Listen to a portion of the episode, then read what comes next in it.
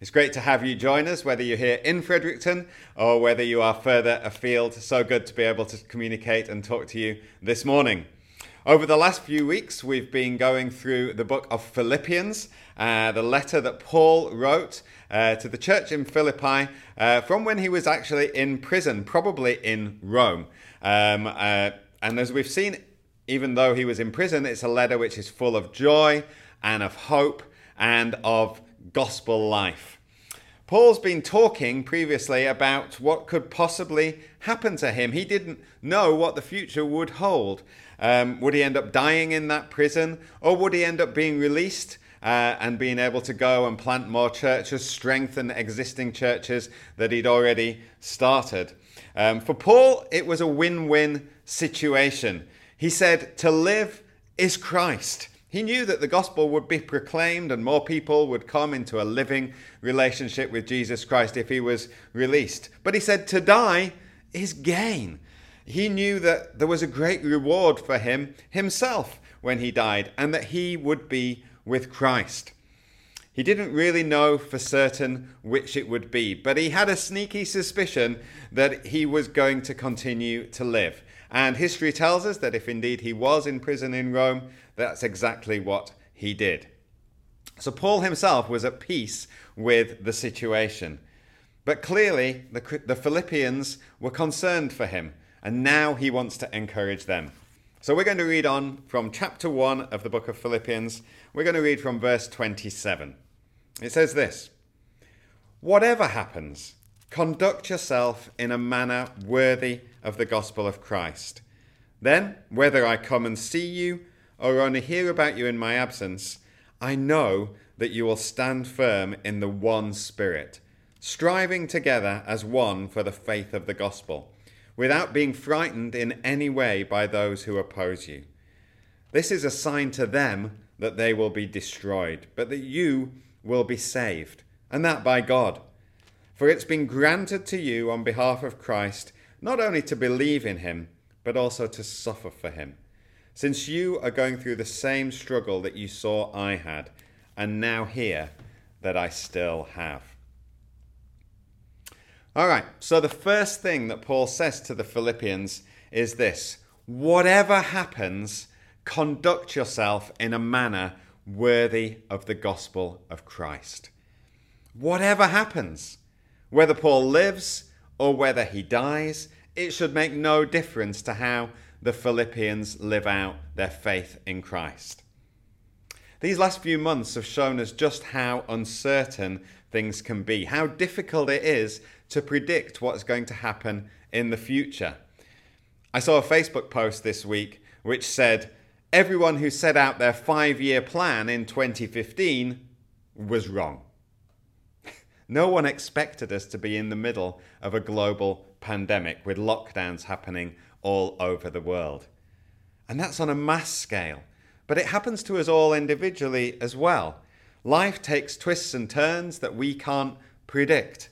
Our lives can change forever in just an instant. And that uncertainty has the potential to unsettle us all, to make us fearful, to cause us great anxiety and it can cause us to make us very cautious as well and protective of ourselves and of our families. Paul is speaking to our uncertainty in this letter just as much as he was speaking to the uncertainty that the Philippians had uh, when he was writing. We've got much to learn for him. So from him. So let's let's look at what he says. Whatever happens, we're to conduct ourselves in a manner worthy of the gospel of Christ. Well, we'll look at what that means in a moment, but before we look at what it means, let's look at Paul's reasoning. Let's look at his why we're to do this. If we don't understand why he's saying it, then it'll be much harder for us to follow through and live it out in our lives because we're much more likely to be affected by the circumstances that are going on around us. We see in verse 29 Paul's why.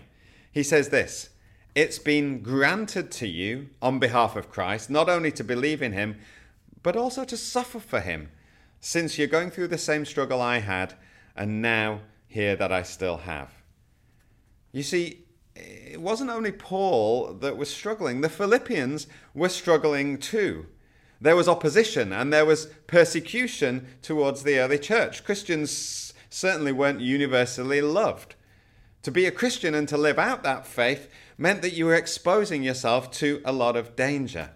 So, of course, the temptation is to lay low, to hide yourself away, to protect yourself and your family, not to raise your head above the parapet, not to cause a stir, not to draw attention to yourself. We can think similarly when it comes to our family and our friends and our, our work colleagues and, and related to our faith. We don't want to be badly thought about. We certainly don't want to feel that we're likely to be attacked by any of those people verbally uh, or potentially even lose our jobs or our friendships over what we believe. So, Paul explains to us in this verse that suffering goes hand in hand with believing in Christ. We've been granted both of those. It's all part of the deal together. We can't have one without the other. And the way he says it shows it's not even a negative thing. He says it's something that we can see as a, as a privilege, as an honor. Look at what he says. It's been granted to you on behalf of Christ, not only to believe in him, but to suffer for him as well. God says, Do you know what? I'm going to allow you to suffer for Christ. I'm going to give you that privilege. And we might say, Okay, thanks, God. Uh, I'm, I'm not so sure that was what I was looking for. Why is that a privilege? But it is. Because God is allowing us to walk in the steps of Jesus, who suffered and died for the sake of others and for our sake, that we might receive forgiveness and be reunited in a wonderful relationship with our Heavenly Father. In fact, we don't see this kind of thinking only here, we see it all the way through the New Testament. Jesus says in the Sermon on the Mount, and here I'm quoting from Matthew 5 and verse 11, he says, Blessed or happy are you when people insult you, persecute you and falsely say all kinds of evil against you because of me. Rejoice and be glad, because great is your reward in heaven. For in the same way they persecuted the prophets who were before you. We can struggle with verses like that, but Paul, but Jesus is saying it's something which is good and we can rejoice over. Look at what Paul says later on in this letter to the Philippians. He says, I want to know Christ. Yes, to know the power of his resurrection. And then he goes on, and participation in his sufferings, becoming like him in his death, and so somehow attaining to the resurrection of the dead. And we might be thinking, well, we're good with, with the power of the resurrection and knowing that. We, we're good with all of the positive things. We're good with the filling of the Holy Spirit. We're great. We want to know great miracles and gifts being given to us. We want to know joy and peace. But I'm not really sure about the participation in his sufferings part. But rather than participate in his sufferings, we'd rather know happiness and a, a comfortable life. The first part is on offer to all of us, but the last is actually more the American dream than the gospel the American dream of life, liberty, and pursuit of happiness. That's not what the gospel is saying to us. Suffering for Christ is a great privilege. I've met a number of people who seem to suffer more than most as, as a Christian. And sometimes they ask the question Is this a sign that God doesn't love me? Why do these things keep happening to me? Well, they kept happening to Paul. Verse 30 shows us that. The Philippians had seen the struggles that he was going through, and Paul's saying, and now you're hearing, I'm still going through these things. The struggles that Paul had when he was with them are the same struggles that he has now. God hadn't taken those things away. And according to the Bible, these things are signs not that God doesn't love you, but that God does love you. It's a sign that God had granted the privilege of us following in the footsteps of our Lord and Saviour Jesus Christ. There's going to be a great reward to come. And there'll be great gospel advance coming as people see Christ even in them through their suffering and even death. In 1555 in England, Nicholas Ridley, a bishop, was burned at the stake along with Hugh Latimer for his faith. And Ridley was in, in, a great deal of pain as the fire was burning beneath him. And Latimer turned to him and, in a very English way, said, Be of good comfort and play the man, Master Ridley. We shall this day light such a candle by God's grace in England as I trust will never be put out. There have been many who've suffered persecution for Christ or been martyred for his name's sake throughout the last 2,000 years, and those martyrdoms are still going on today.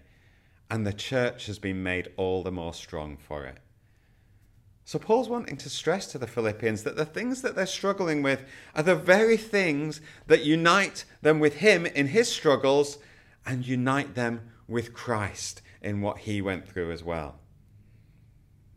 So the question is how are they, the Philippians, and how are we to live in the light of that and conduct ourselves in a manner worthy of the gospel of Christ? What does that mean? Well, the main thing is that we should be those who remind others of Jesus in how we live and in how we treat others, in how we come across to people. So often, Christians come across to others as those who are always against things or against people. And of course, we know God and we know His heart for the world. We know how God intends for life to be lived. Um, and we know that's not what we see when we look out at society and see what's going on. The danger is we can end up just telling people how they should live their lives.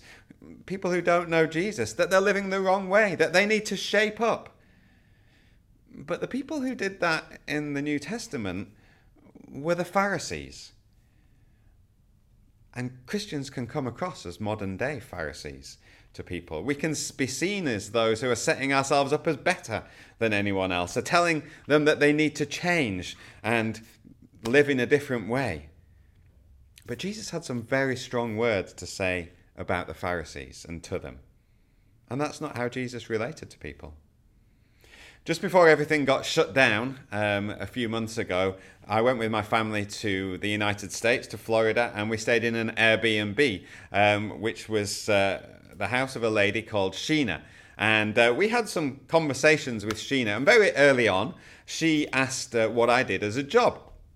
And I told her that I was a pastor of a church. And when I told her that, her face kind of fell, and she said, Oh, right. And that was pretty much the end of the conversation uh, for that day.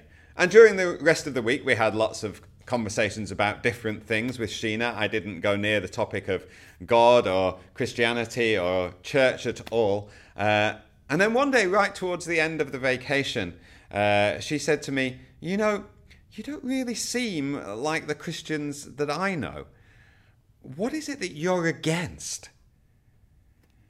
How sad that Christians can know, be known for what we are against. In the Bible, we don't see any examples of where we're encouraged to be against anything. There are no examples in the Bible of prayer against anything. There's not even examples of praying against sickness. Instead, we're encouraged to pray for healing. We're not to pray for our lead, pray against our leaders that we don't like. The Bible tells us pray for our leaders.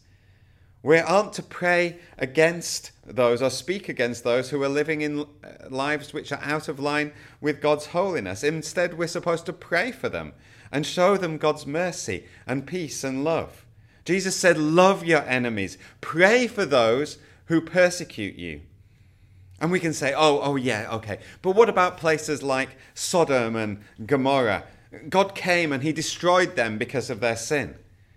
And tragically, you hear of Christians proclaiming and calling for destruction and judgment against people who are living such lifestyles um, as were happening there. But, but what did Abraham do when he heard that Sodom was going to be destroyed? He prayed and he pleaded with God that it be spared. He didn't pray against it, he prayed for it, and he called out to God. Similarly, God sent Jonah to Nineveh to proclaim judgment upon it. God does care about sin. And Jonah didn't want to do that. And famously, he ran away from God, and God eventually got him back via a whale or a fish to uh, Nineveh. Um, but later on in the story, we see why Jonah didn't want to go to Nineveh. God pretty much forces his hand. Jonah does go and proclaim judgment. The city repents, but then Jonah's angry.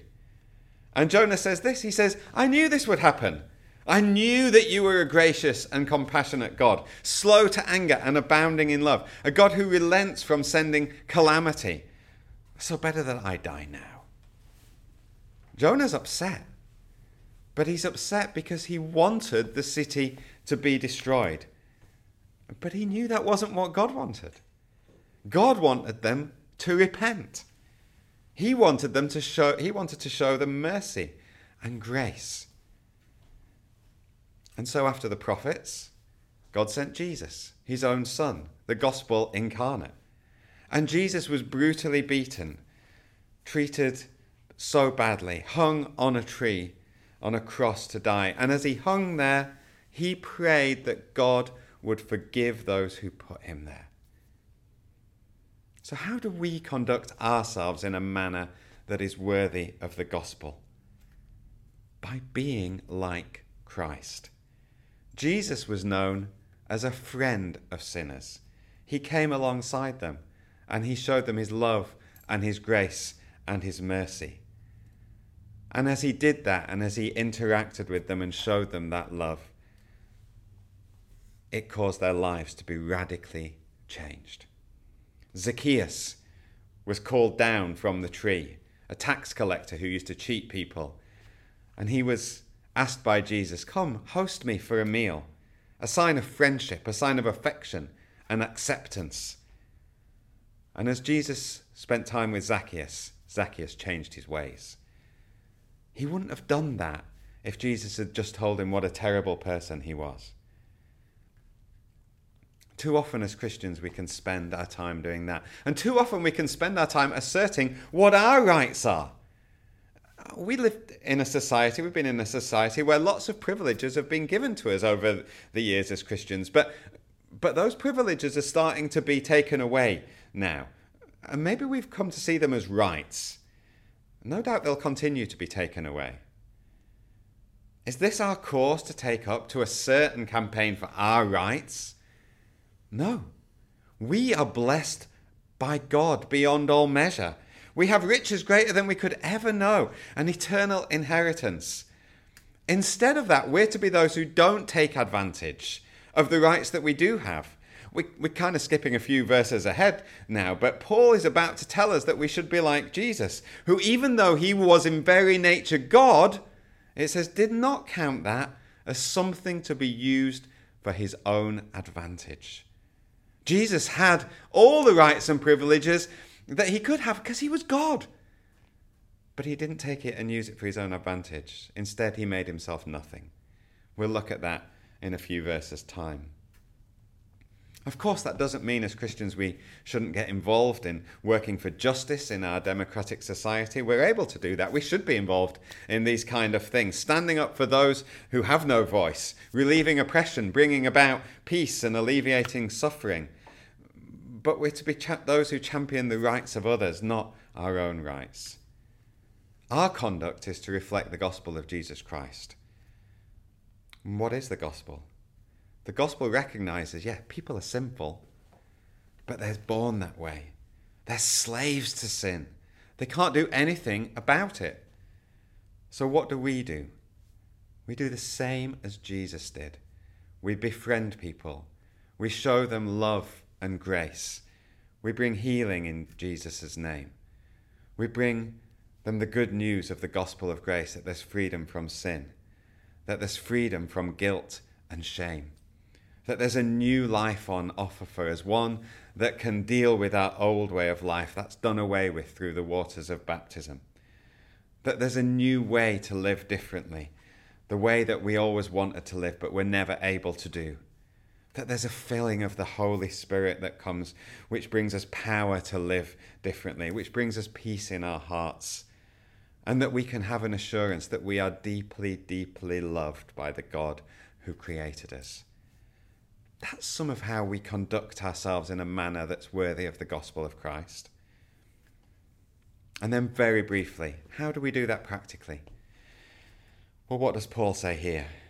He says we do it by standing firm in one spirit, not being shaken by life's events, not being shaken by circumstances, whether Paul lives or dies, not being shaken by whether we get sick or are healthy, whether COVID 19 gets defeated or whether it doesn't, whether we can meet together or whether we're in lockdown.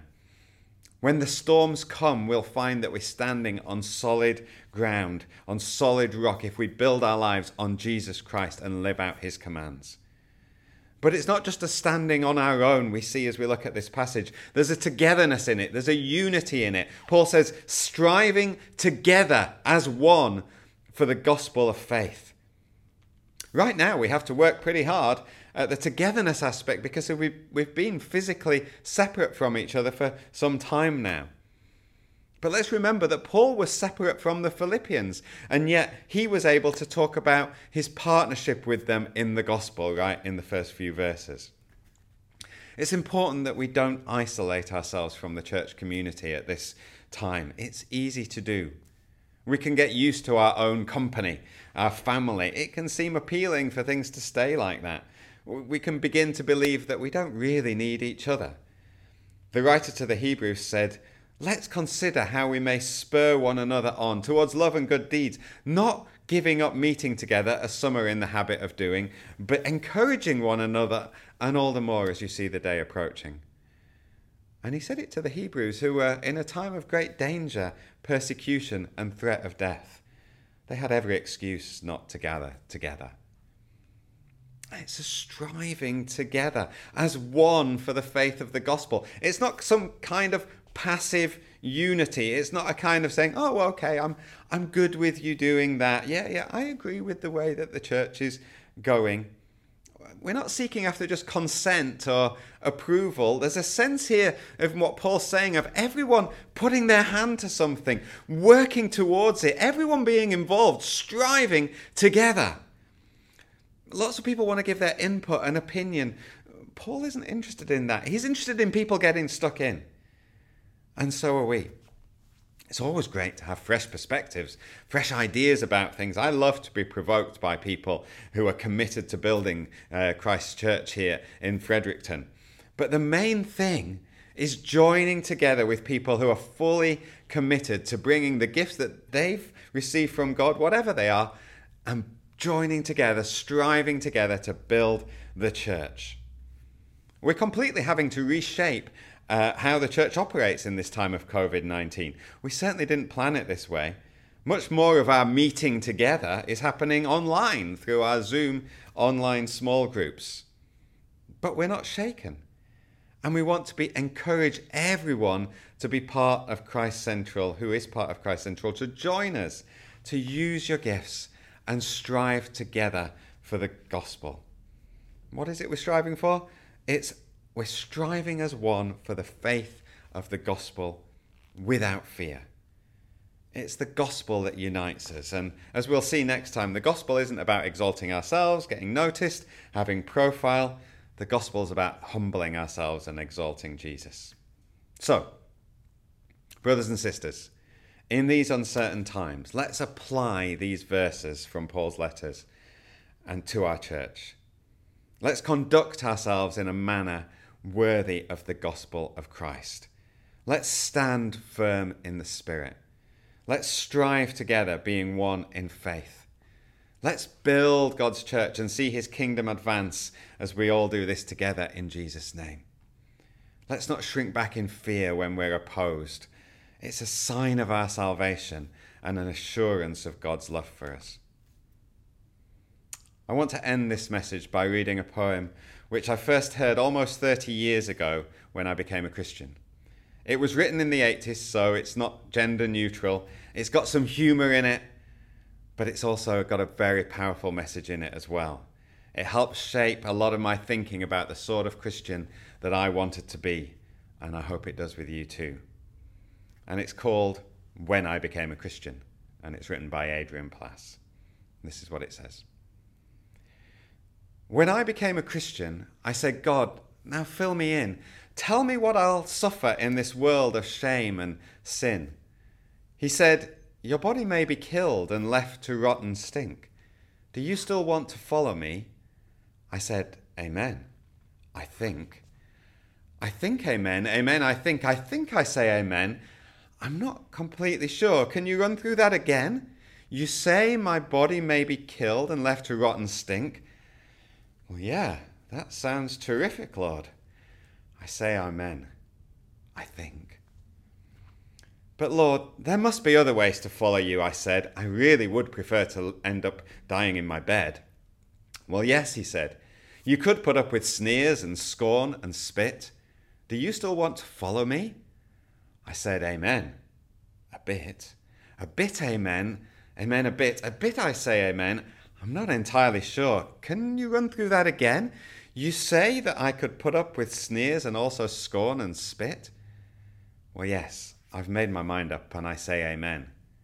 A bit. Well, I sat back and thought a while, then tried a different ploy. Now, Lord, I said, the good book says that Christians live in joy.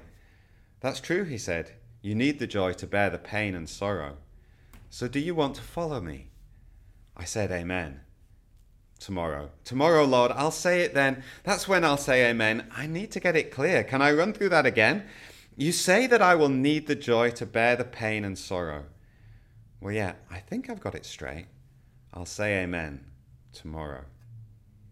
He said, Look, I'm not asking you to spend an hour with me a quick salvation sandwich, and a cup of sanctity. The cost is you, not half of you, but every single bit. Now tell me, will you follow me? I said, Amen. I quit. I'm very sorry, Lord. I said, I'd like to follow you, but I don't think religion is a manly thing to do.